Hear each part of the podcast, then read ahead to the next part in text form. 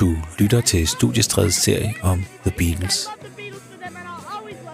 I anledning af, at verdens mest berømte band, The Beatles, gik i opløsning for 50 år siden, gennemgår vi deres karriere i det år, hvor de indspillede musik fra 1963 til 1969. I dette afsnit er din vært Christoffer Lind, der sidder sammen med Beatles-ekspert Nils Jakob Søndergaard Myge. Vi er i 1968, og som det har været tilfælde gennem hele Beatles karriere, så er største del af sangene altså øh, leveret af Paul McCartney og John Lennon. Det er det altså også her på, øh, på det hvide album, men øh, Harrison kommer mere og mere med. For flere og flere sange øh, øh, med, har også begyndt at få et stort øh, øh katalog af sangene, han, øh, han, han har liggende. Og derudover, så begynder han altså også at skrive nogle sange, som ikke bare er nogenlunde på niveau med de to herres sange, men ja, faktisk begynder han faktisk at overgå dem, når han er allerbedst. Okay. Og, og øh, det kommer vi til at se senere med blandt andet nummeret Something, men altså, og Here Comes the Sun selvfølgelig også, men, men her med Wild Mark Guitar Jenny Weeps, som er en af Beatles, synes jeg helt personligt, allerbedste. Vi har hørt den, øh, en, en akustisk version af den, men øh, nu skal vi også høre den med, med fuld band. Kan du ikke bare lige... Øh, jeg tager en tår, du har fået en, du har fået en øl, det er velfortjent. Ja, tak. Kan du ikke lige, øh, øh, Niels Jakob, prøve at fortælle mig en masse om, øh, om det her nummer? Fordi at der er alle mulige historier knyttet til, ved jeg. Ja, den mest kendte historie er jo, at han, han er øh, på familiebesøg øh, og vælger så at tage en, øh, en, en bog ud af reolen og beslutter sig for, at nu skriver jeg en sang om det første, jeg ser, og han tager en tilfældig bog, bladrer på en tilfældig side, og så ser han Gently Weeps.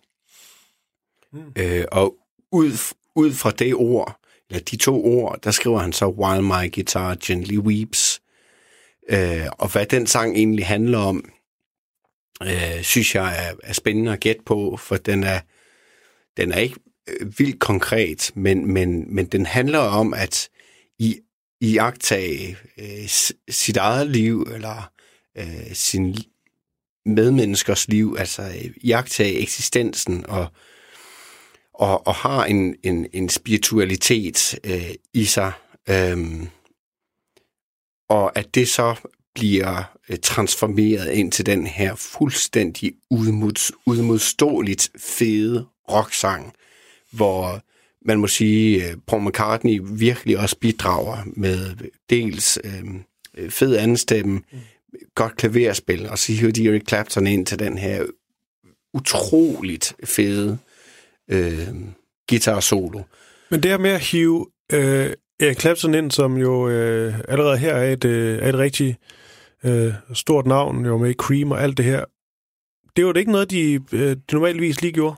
Nej, og det er altså første gang, de har øh, en, en stor kunstner øh, øh, med på, på deres optagelser og, og, og arbejder sammen med en uden for, for, for beatles på den for, for, måde. For det er jo sjovt, øh, nu øh, er de allerede gode venner og bliver jo nærmest bedste venner, øh, George Harrison og Eric Clapton.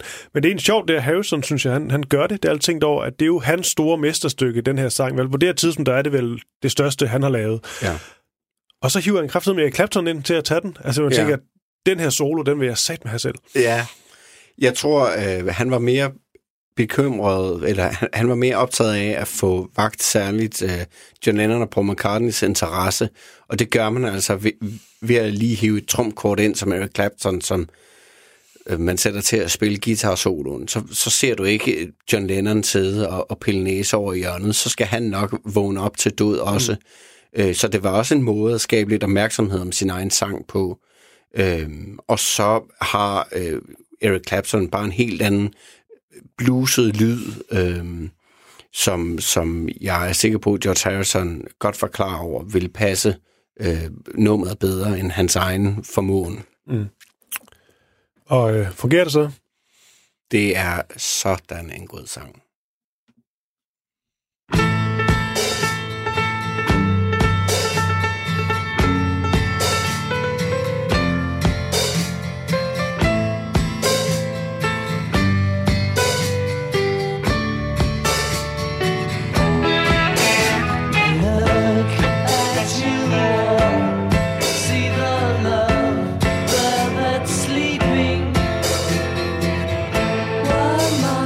tall.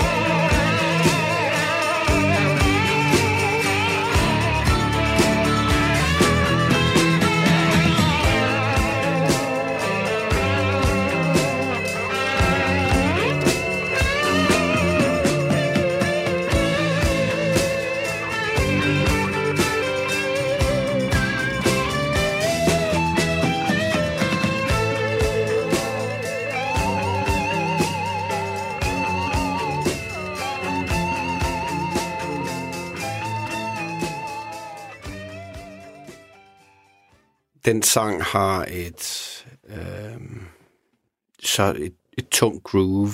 Altså, Paul McCartneys bas, øh, synes jeg godt lige, vi kan skylde et par ord, for det, det er bare sublimt.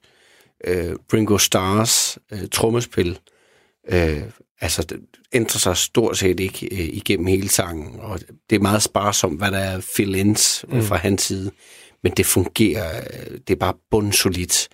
Øh, så den her, det her drevne tempo, den sang bevæger sig frem i, er bare... Øh, det er fuldstændig uimodståeligt, øh, fantastisk, godt nummer. Altså, og det viser virkelig øh, Beatles som nogle fantastiske musikere.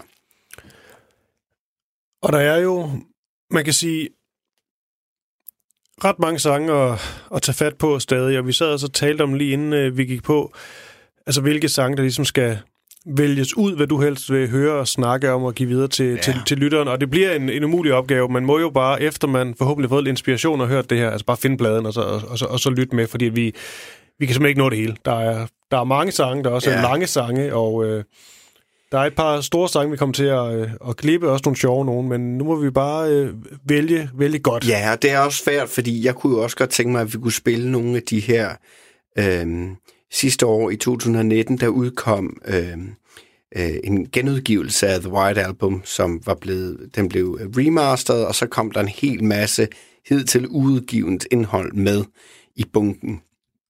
Og øh, det er en fuldstændig forrygende udgivelse, og udstiller virkelig, hvor fedt et band Beatles var på det her tidspunkt. Øh, og man kan få lov at følge nogle af sangenes udvikling i løbet af af de her måneder, som de bruger på at indspille The White Album.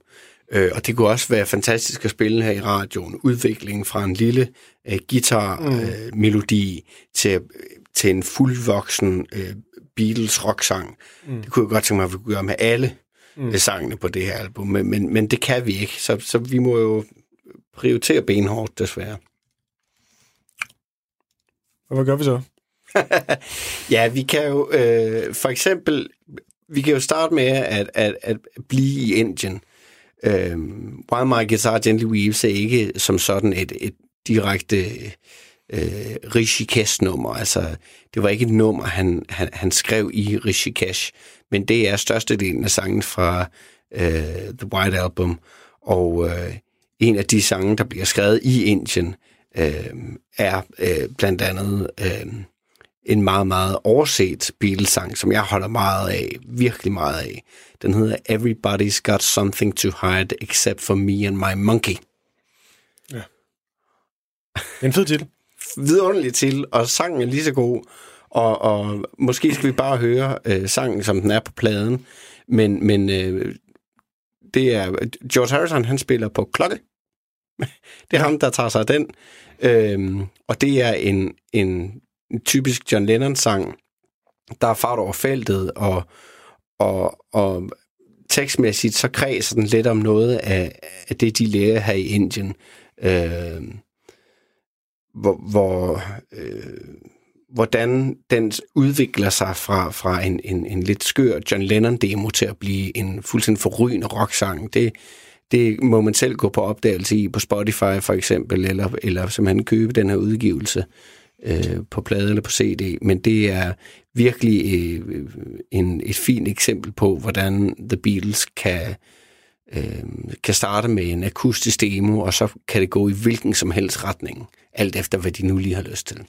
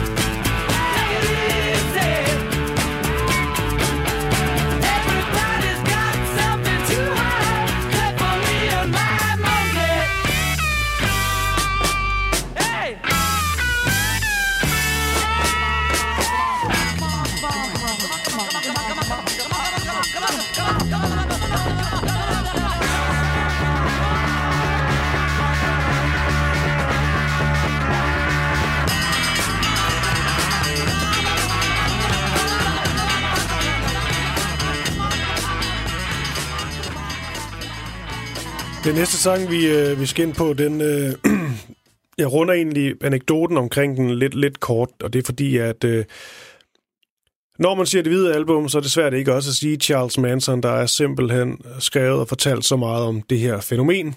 Ja. Og især det nummer, der hedder Helter Skelter. Der kommer også en, øh, en bog om Charles Manson, der hed Helter Skelter, som øh, i den grad øh, sat gang i, i det her. Og det er jo heller ikke, fordi det er taget ud af, ud af ingenting. Øh, Charles Manson med sin øh, Manson-piger, sin Manson-familie, han øh, ville jo først lave en form for revolution, og senere der blev det så til en, en rasekrig, og han mente jo simpelthen, at han fik direkte signaler fra Beatles, da han hørte det her album, og nummeret øh, Piggies blandt andet oversatte den på en eller anden fuldstændig vanvittig og racistisk måde. Ja. Og Helter Skelter ligesom indvarsle denne her, denne her rasekrig, det her måske kommende dommedag, hvad det nu var det er på alle måder en fuldstændig vanvittig øh, fortælling. Men det er altså en mand, der får folk til at myrde andre, blandt andet skulle spænde Sharon Tate, som, øh, som rent faktisk har hørt og lavet sig inspirere af, af Beatles, men på den helt forkerte og fuldstændig vanvittige måde. Ja.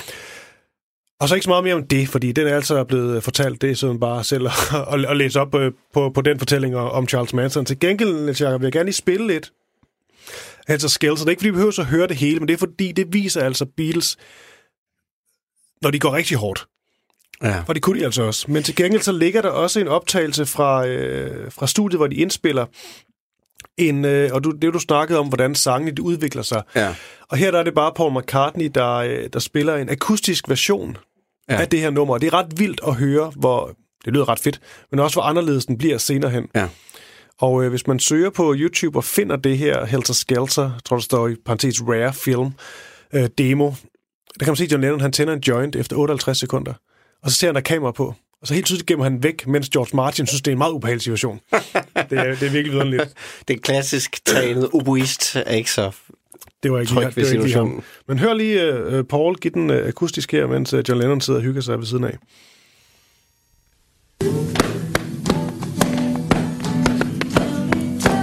Chris playing Larry Oldham when I was playing piano. Having a ball. Tell me, tell me, tell me the answer. You dancer. Look out, helter skelter. Do do do do do do. Helter skelter. Do do do do do do do do do do do do do.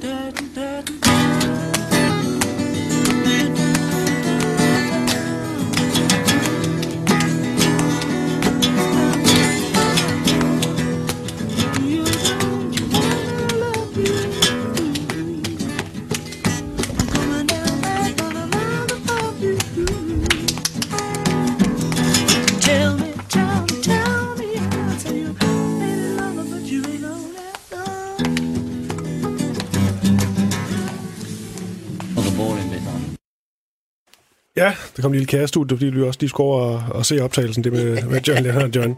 Men det der... Men, det var øh, sjovt.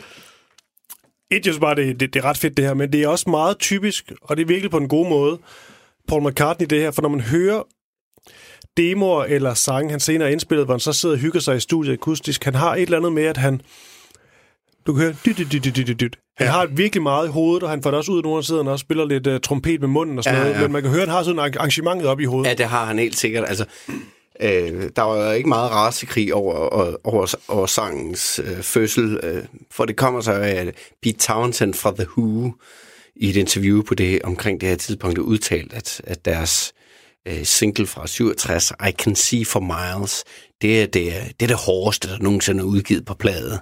Og så tænker Paul McCartney, og det skal være løgn, skal det. Og så sætter han sig for at skrive en sang, som kan øh, måle sig med I Can See For Miles i, i hårdhed og råhed. Og det ender så i, i, i Helter Skelter. Mm. Og det er en dejlig, dejlig tung sag, og fedt at høre Paul McCartney bare skrige til, han ikke kan mere. Den eneste ting, der altid irriterer mig en lille smule, det er, at senere hen, der fandt man også nogle, altså nogle andre tidligere versioner, hvor de spiller endnu hårdere, og det er endnu mere råt. Jeg havde håbet, det var det, det er gjort. Ja. Men de får lige poleret lidt alligevel. Altså på den her genudgivelse af The White Album, som, som jeg talte om, øhm, der er der en version, er den 20 minutter lang, eller en virkelig lang version af Helter Skelter, hvor den nærmest, altså, det er en blues, og det går, det er meget, meget langtrukkent. Og den øh, har øh, Beatles-fans ventet i årtier for at få lov til at høre i sin fulde længde. Og det kan man så endelig her på den udgivelse fra sidste år. Så det er virkelig et nummer, der, øh, der er blevet leget med, og som har antaget mange former. Men jeg synes, den ender helt rigtigt, hvor den, hvor den gør, med Ringo Starr, der, der skriger, at han har fået vabler på hænderne.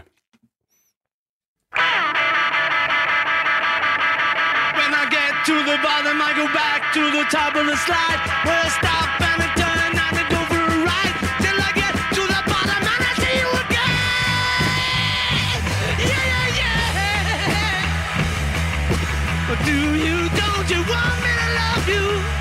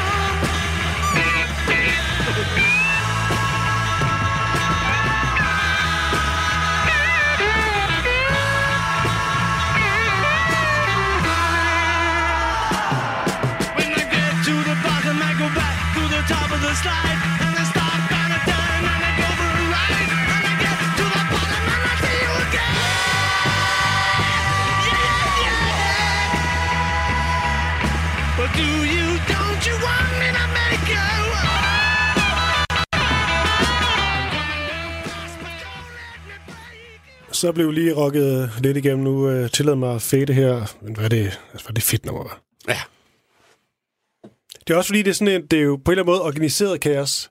Altså, altså han får lov til at, til at skrige. Øh, det han vil. Stemmen kan også knække lidt, og, og man kan også høre, med han øh, lidt med vilje spiller på bassen på en lidt mere Ja, hård, rå måde, end han normalt gør. Men Ja. der er alligevel det her meget, meget skarpe, pæne, rene kor, der også lige kommer ind. og Ja, sådan det er ting. klart. Ja. Som de er smidt på bagefter. Men altså, ifølge Ringo Starr, så var det her øh, optaget, da de indspillede den her version af Helter Skelter, det, det var totalt kaos. Altså, der gik de totalt amok, og der er noget med George Harrison, der rendte rundt i studiet med, med et askebær, der var sat ild til, eller sådan noget oven på hovedet. Og, altså, det var ren kaos. Øhm, og det kan man godt høre på optagelsen, og, og jeg synes, sangen er blevet bedre af den grund. Altså. De, de gav los, ikke? Nu fik du søvn, selv nævnt Ringo Starr, og det er også ham, vi, øh, vi skal fokusere lidt på nu, tænker jeg. Fordi der er jo øh, lidt drama i, øh, i Beatleland, blandt andet med Ringo Starr, som er den første til rent faktisk at øh, forlade gruppen, er det ikke rigtigt? Jo, altså Ringo Starr er den første bil, der siger, nu har jeg fået nok, jeg vil ikke være med i Beatles længere. Øh, og så skrider han, og det gør han i august 68. Øhm, Og det kan jeg så meget, det kan jeg så meget godt lide ved Ringo, fordi man tænker, hvis der er en af dem, der ikke burde gå nogen vejen, ja. så er det Ringo. ja, men også fordi Ringo var så øh, medgørlig. Øh, Ringo mm. var venner med alle, og Ringo øh, var med på den værste, og man kunne nærmest have smidt hvilken som helst idé i hovedet på ham, og så ville han sige, jamen lad os da prøve det. Så derfor er det jo bemærkelsesværdigt, at det er ham, der smutter. Men jeg tror egentlig, det giver meget god mening, at det er mand med det mindste ego, der først får nok, når de her tre egoer, som, som bliver blevet efter, efterhånden, som Ringo, øh, efterhånden som George Harrison også ligesom har, har fået opbygget selvtillid nok til at, at kæmpe for sin ret øh, som sangskriver.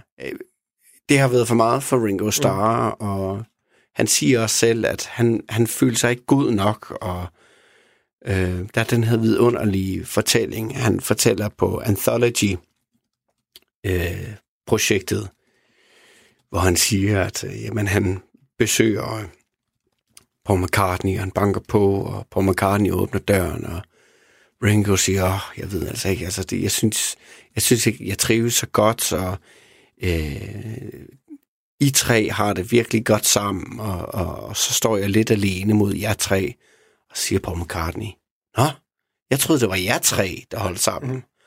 Og det samme gentager sig, da han besøger George Harrison og John Lennon. Så på det her tidspunkt har der jo været mærkbar splid i The Beatles. Øh, og, og Ringo tager så konsekvensen af det Ja. som det første. Og det skal vi også mere ind på, men, men, men jeg sidder sådan nogle gange og tænker, i forhold til alt det, de har været igennem, hvor meget de har... Altså, det sker jo for mange bands. Men prøv at forestille når du selv har været, hvis du har været ude at rejse med to-tre venner. Ja. i, i en måned. Altså, hvor, altså, Man glæder det- sig til at komme hjem. det er det. Ja. Og, man- altså, altså man, man, man, man, elsker dem der, og der har haft det skide sjovt og sådan noget, men det er fandme sjældent, man sådan kan holde den længere end det, man bare sådan, hold kæft, hvor er det også rart, vi skal skille os lidt i et par ja. Dage. men der må jeg sige, der er det ufatteligt, at Beatles holdt ud så Ja, det er det, længe. det jo- ikke? ja, altså- det, det er virkelig utroligt. Øh, jeg tror, øh, Ringo, øh, Ringos øh, farvel til Beatles på det her tidspunkt, tror jeg også handler om, at de har nok taget ham for givet. Mm. Øh, og han fortæller os om, hvordan han, altså han kunne ikke forlade trommesættet for at gå ud og lave sig en kop te, uden så straks så styrtede Paul McCartney hen, og så skulle han lige prøve noget, og så, hey Ringo, jeg har lige prøvet det her, prøv lige at smide det med næste gang, og så videre. Det er jo også det, der det, øh, det, der får Ringo til at komme tilbage til sidst, det er, at de sender ham telegrammer. Du er den bedste trommeslager mm. i verden. Vi savner dig. Kom tilbage. Og da han så kommer tilbage, så hele studiet dekoreret med blomster. Ringo havde også brug for, at de, at de andre sagde, Ja. hvor vi er glade for, at du er her, kammerat. Hvor spiller du godt? Men tror du også, han følte sig troet? Fordi Paul McCartney er ikke nogen dårlig trommeslager. nej, uh, han er ikke lige så god som Ringo. Uh, nej, jeg tror ikke, han har følt sig truet, men, men det her kommer efter uh, Sgt. Pepper, hvor, hvor uh, som jeg nævnte sidst, altså det er der, Ringo Starr han lærer at spille skak. Mm. Uh, han er måske kørt lidt ud på et sidespor, og han har ikke den samme andel i de her uh, studie øh, eventyr, som de andre er på, og han bidrager ikke med sangskrivning, og han, han tvivler måske på hans rolle i, i The Beatles.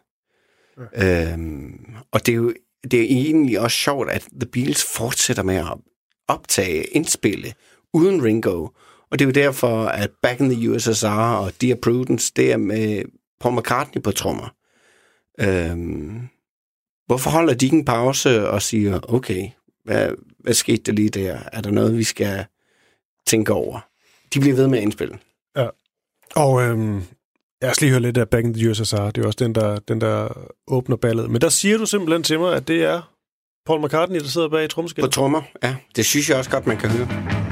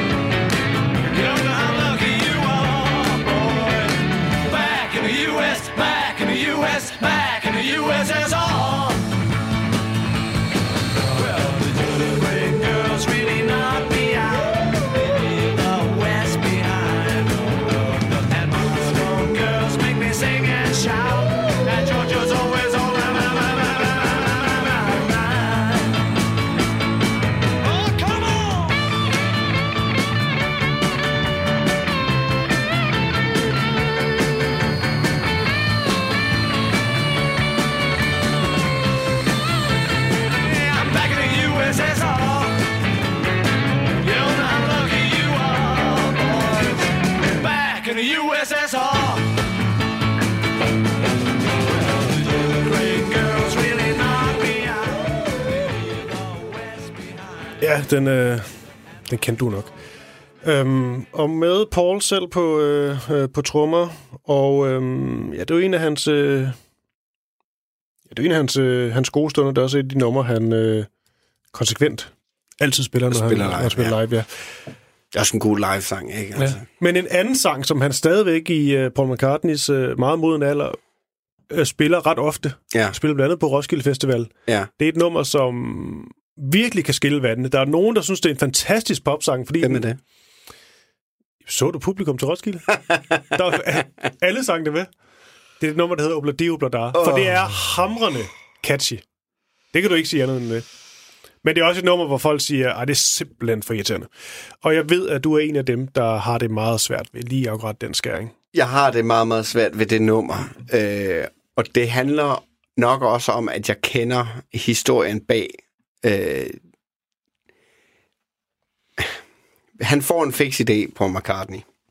Han vil skrive en, en skag-sang, som er inspireret af, af den jamaikanske musiktradition.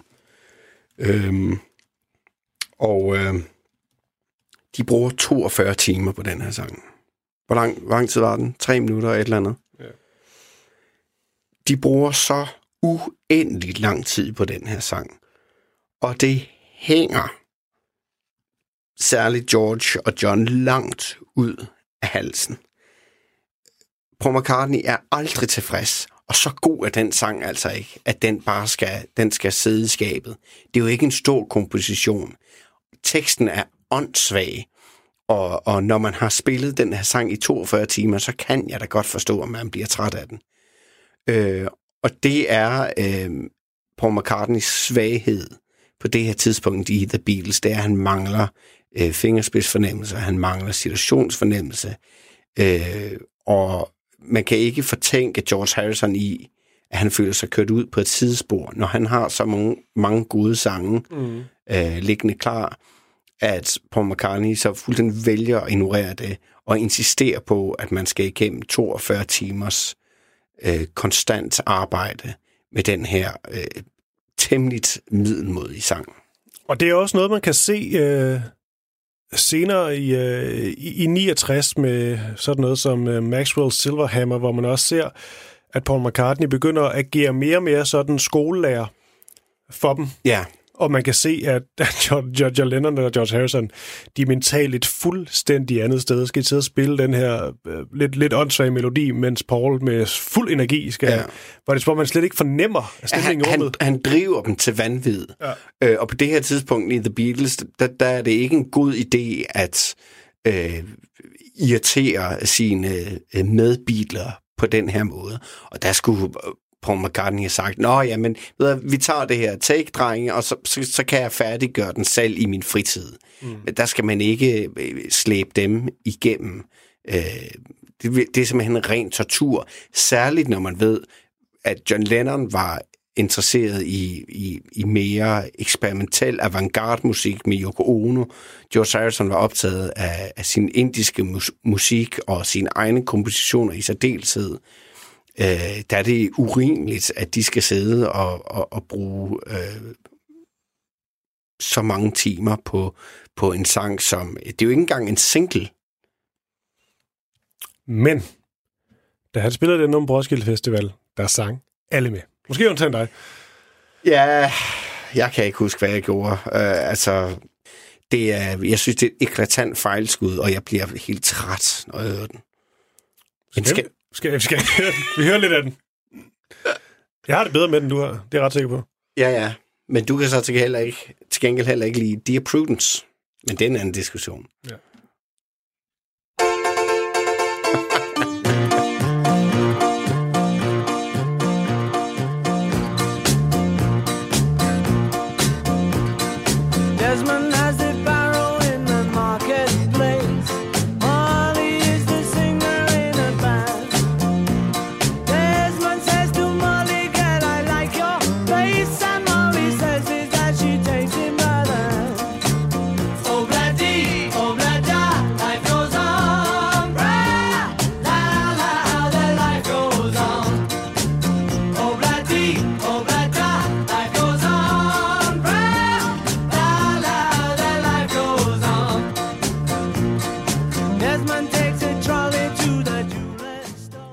Det var det. Niels Jakob øh, Søndergaard Myge, vi har stadig lidt tid tilbage til at runde, runde det hvide album af, og vi kunne jo have ævlet løs, fordi der er simpelthen så mange gode sange, vi slet ikke nå ind på. Altså bare en sang som Blackbird har vi nærmest ikke talt om. Nej, som er en vidunderlig sang. Der, er- der er mange sange, vi ikke har talt om. Øh, får vi tid til at tale om uh, Happiness is a Warm Gun? Det ved jeg ikke helt. Jeg har ikke stoppet ud af fremme, men altså... Altså, det, der, er, det er en af de sange, jeg jo lidt gerne vil ind på. Der er også et nummer, jeg gerne lige hurtigt vil, vil nævne. Det er et nummer, der hedder Glass Onion, og øh, det er ikke Beatles eller John Lennon, der har skrevet sangens allerstørste stund, men jeg synes bare, det er meget sjovt, fordi at det er der, de går sådan intertekstuelt meta på ja. den, hvad man nu siger. Altså, han begynder at synge om, øh, om hvem der var den her valros, hvor han så tilbage til I'm the Walrus, og der ja. er Ja. sådan nogle forskellige... Øh, refererer Strawberry Fields Forever. Ja, og, og det her, og det viser også bare, altså et, den her størrelse, de er ved at få, fordi han ved godt, når han laver den her sang, og lægger alle sådan nogle små hints ud og sådan noget, så sidder Ja. ja. fansene derhjemme, og Ja. Uh, hvad betyder det? Han nævner Lady Madonna. Ja. Hvad, hvad, hvad, men, hvad er, han, men, men, men er vi enige om, at han gør jo kun sådan noget her, John Lennon, for at drille? Ja, akkurat som han gjorde med I Am The Walrus. Ja. Det, er, det er fordi, han ved, at folk sidder derhjemme og tolker alt muligt ind i det. Og nu, nu, nu skal han have på alle tangenter med Glass Onion. Så, så får de noget at spekulere på. Ja. Men det nummer, jeg faktisk gerne vil, vil sætte på, du nævnte lige, det er Happiness is a Warm Gun, fordi jeg synes også, det viser, øh, det er en øh, primært John Lennon skrevet sang, øh, men det viser også denne her, igen den her altidighed, bilerne har, fordi på mange måder er det her jo et, et ret og råt album, også i, øh, i lydbilledet. Men denne her sang, den viser også bare, altså, Jamen altså, både hvor gode og ambitiøse det er, og det jeg godt kan lide ved den, det er, det er jo en sang, der, øh, øh, der på, simpelthen skifter altså melodi, tempo, alt det her øh, et, par gange. Det er Ja, sådan, den ændrer udtryk simpelthen flere gange i løbet af de tre minutter. og det er jo noget. ikke fordi, det er en, øh, en Bohemian Rhapsody, det her, men den har alligevel noget af det samme, bortset fra, at den er sgu ret effektiv og kort. Ja. Sådan nogle, øh, denne her måde at skrive sange på, de Ja. skal ofte, så skal det være de her syv minutter, hvor, man, øh, hvor det stikker helt af. Men jeg synes, den her, den er, den er meget elegant, og øh, ja. Det er på mange måder et højdepunkt øh, på The White Album, og også for Beatlerne selv, øh, som nød at indspille den her sang. Og, og, og det var også et af de tidspunkter øh, i 68, hvor, hvor, hvor konflikterne blev lagt på hylden, og hvor de virkelig nød at, at spille sammen og udveksle idéer, og det var meget, meget øh, nogle gode timer, øh, de brugte sammen i studiet, som i gamle dage. Øhm, og så får de så en sang ud af det, som er øh, fantastisk, og jeg synes personligt, at øh, Paul McCartneys øh, basspil på den her er bare uforligneligt. Og så titlen, er det noget med et, øh, et jagtmagasin? Ja, det er løftet direkte fra et, et, øh, jagtmagasin, hvor John Lennon synes, at det er u- meget morsomt, at, at, at man kan komme op med, med titlen Happiness is a Warm Gun. Jeg tror måske også, at han har læst noget seksuelt ind i det, som han synes var lidt morsomt at smide på en Beatles-plade. Men, øh, men en, en surrealistisk tekst og, og, og en altså bundsolid præcision fra alle fire biler. She's mine. Who misses much.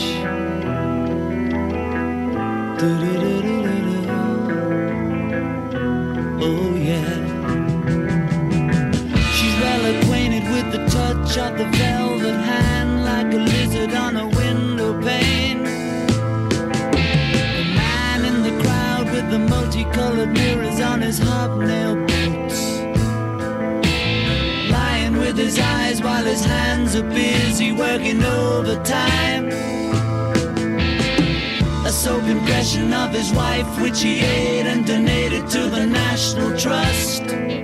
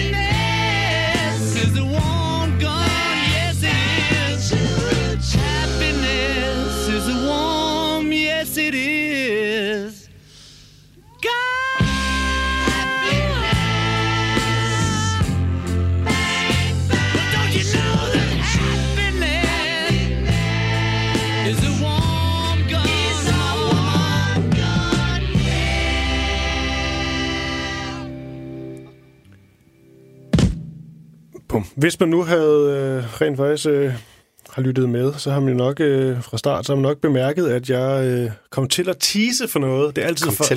Ja, det er, altid, det er så farligt. Ja. Det er kun fordi, du husker mig på det, ellers havde jeg glemt alt om det. Ja. Men det er et nummer, der hedder, hedder Yeah Blues, som jeg virkelig synes er et virkelig fedt, tungt, på den gode måde, Ja. øh, nummer. Øhm, Og nu er det en, en skam, at vi ikke skal høre Beatles version i den her omgang, fordi det, jeg tror faktisk, er min yndlings guitar solo på noget øh, Beatles nummer overhovedet. Det er den, der bliver fyret af på Year Blues. Men øh, og det kan vi også godt, fordi vi har faktisk nævnt det andet. Det er egentlig bare lige for at sige, at, at øh, der var lige en, øh, en supergruppe, der blev dannet for, øh, for, for en aften, ja, og det er dem, der hedder The Dirty Mac. ja, Og det er bare fordi, det er fedt. Det, det var John Lennon på vokal, så var det øh, Eric Clapton på guitar, Keith Richards for Stones på, på bass, og så Mitch Mitchell på, øh, på trommer, så vidt ja. Jeg lige husker. Og de, de spiller sgu også ret fedt sammen. ja, ja, det gør de. En fed live version. Men hvis du vil have den her guitar solo, så skal du også have den. Åh, oh, ja tak. Nå, jamen så lad os da gøre det. Hvem spiller den? Det er Harrison? Jeg tror, det er sådan. Ej, det er jeg faktisk ikke sikker på. Åh. Og imens uh, Niels Jakob Søndergaard Myge, som jo er bilsekspert, men også, ja, ja, ja, også er fejlbarlig og ikke kan huske alt, så, så sætter jeg lige det her nummer på, og så, øhm, så må du, øh, du må gå på Google.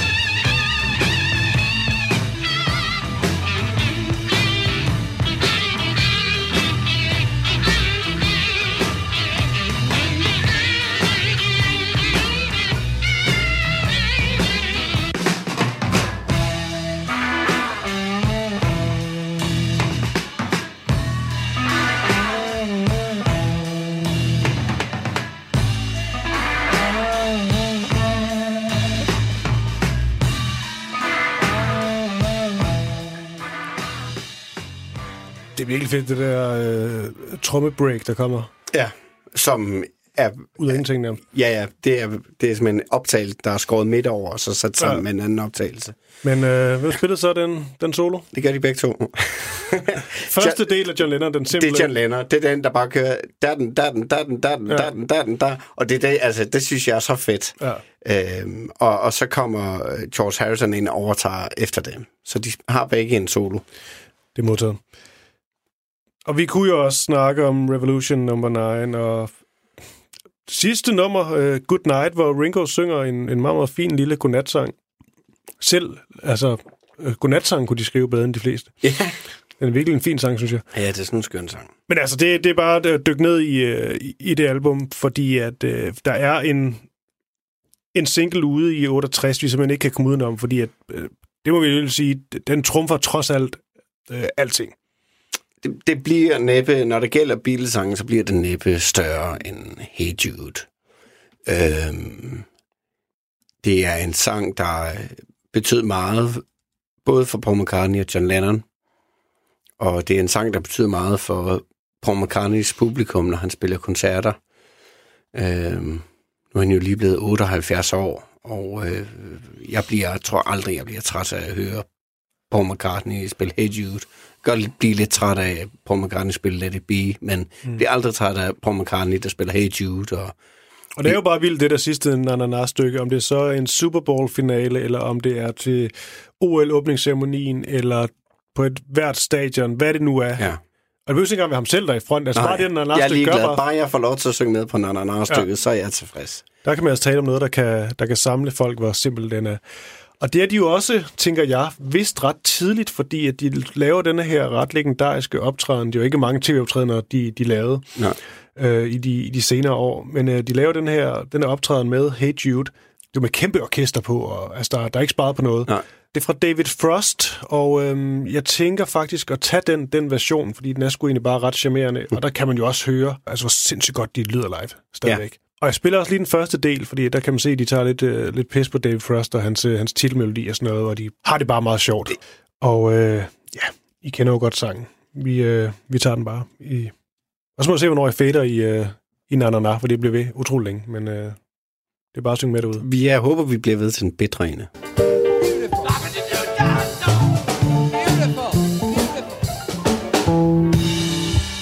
Magnificent. A perfect rendition. Ladies and gentlemen, there you see the greatest tea room orchestra in the world. It's my pleasure to introduce now, in their first live appearance for goodness knows how long in front of an audience, the Beatles. It's now on.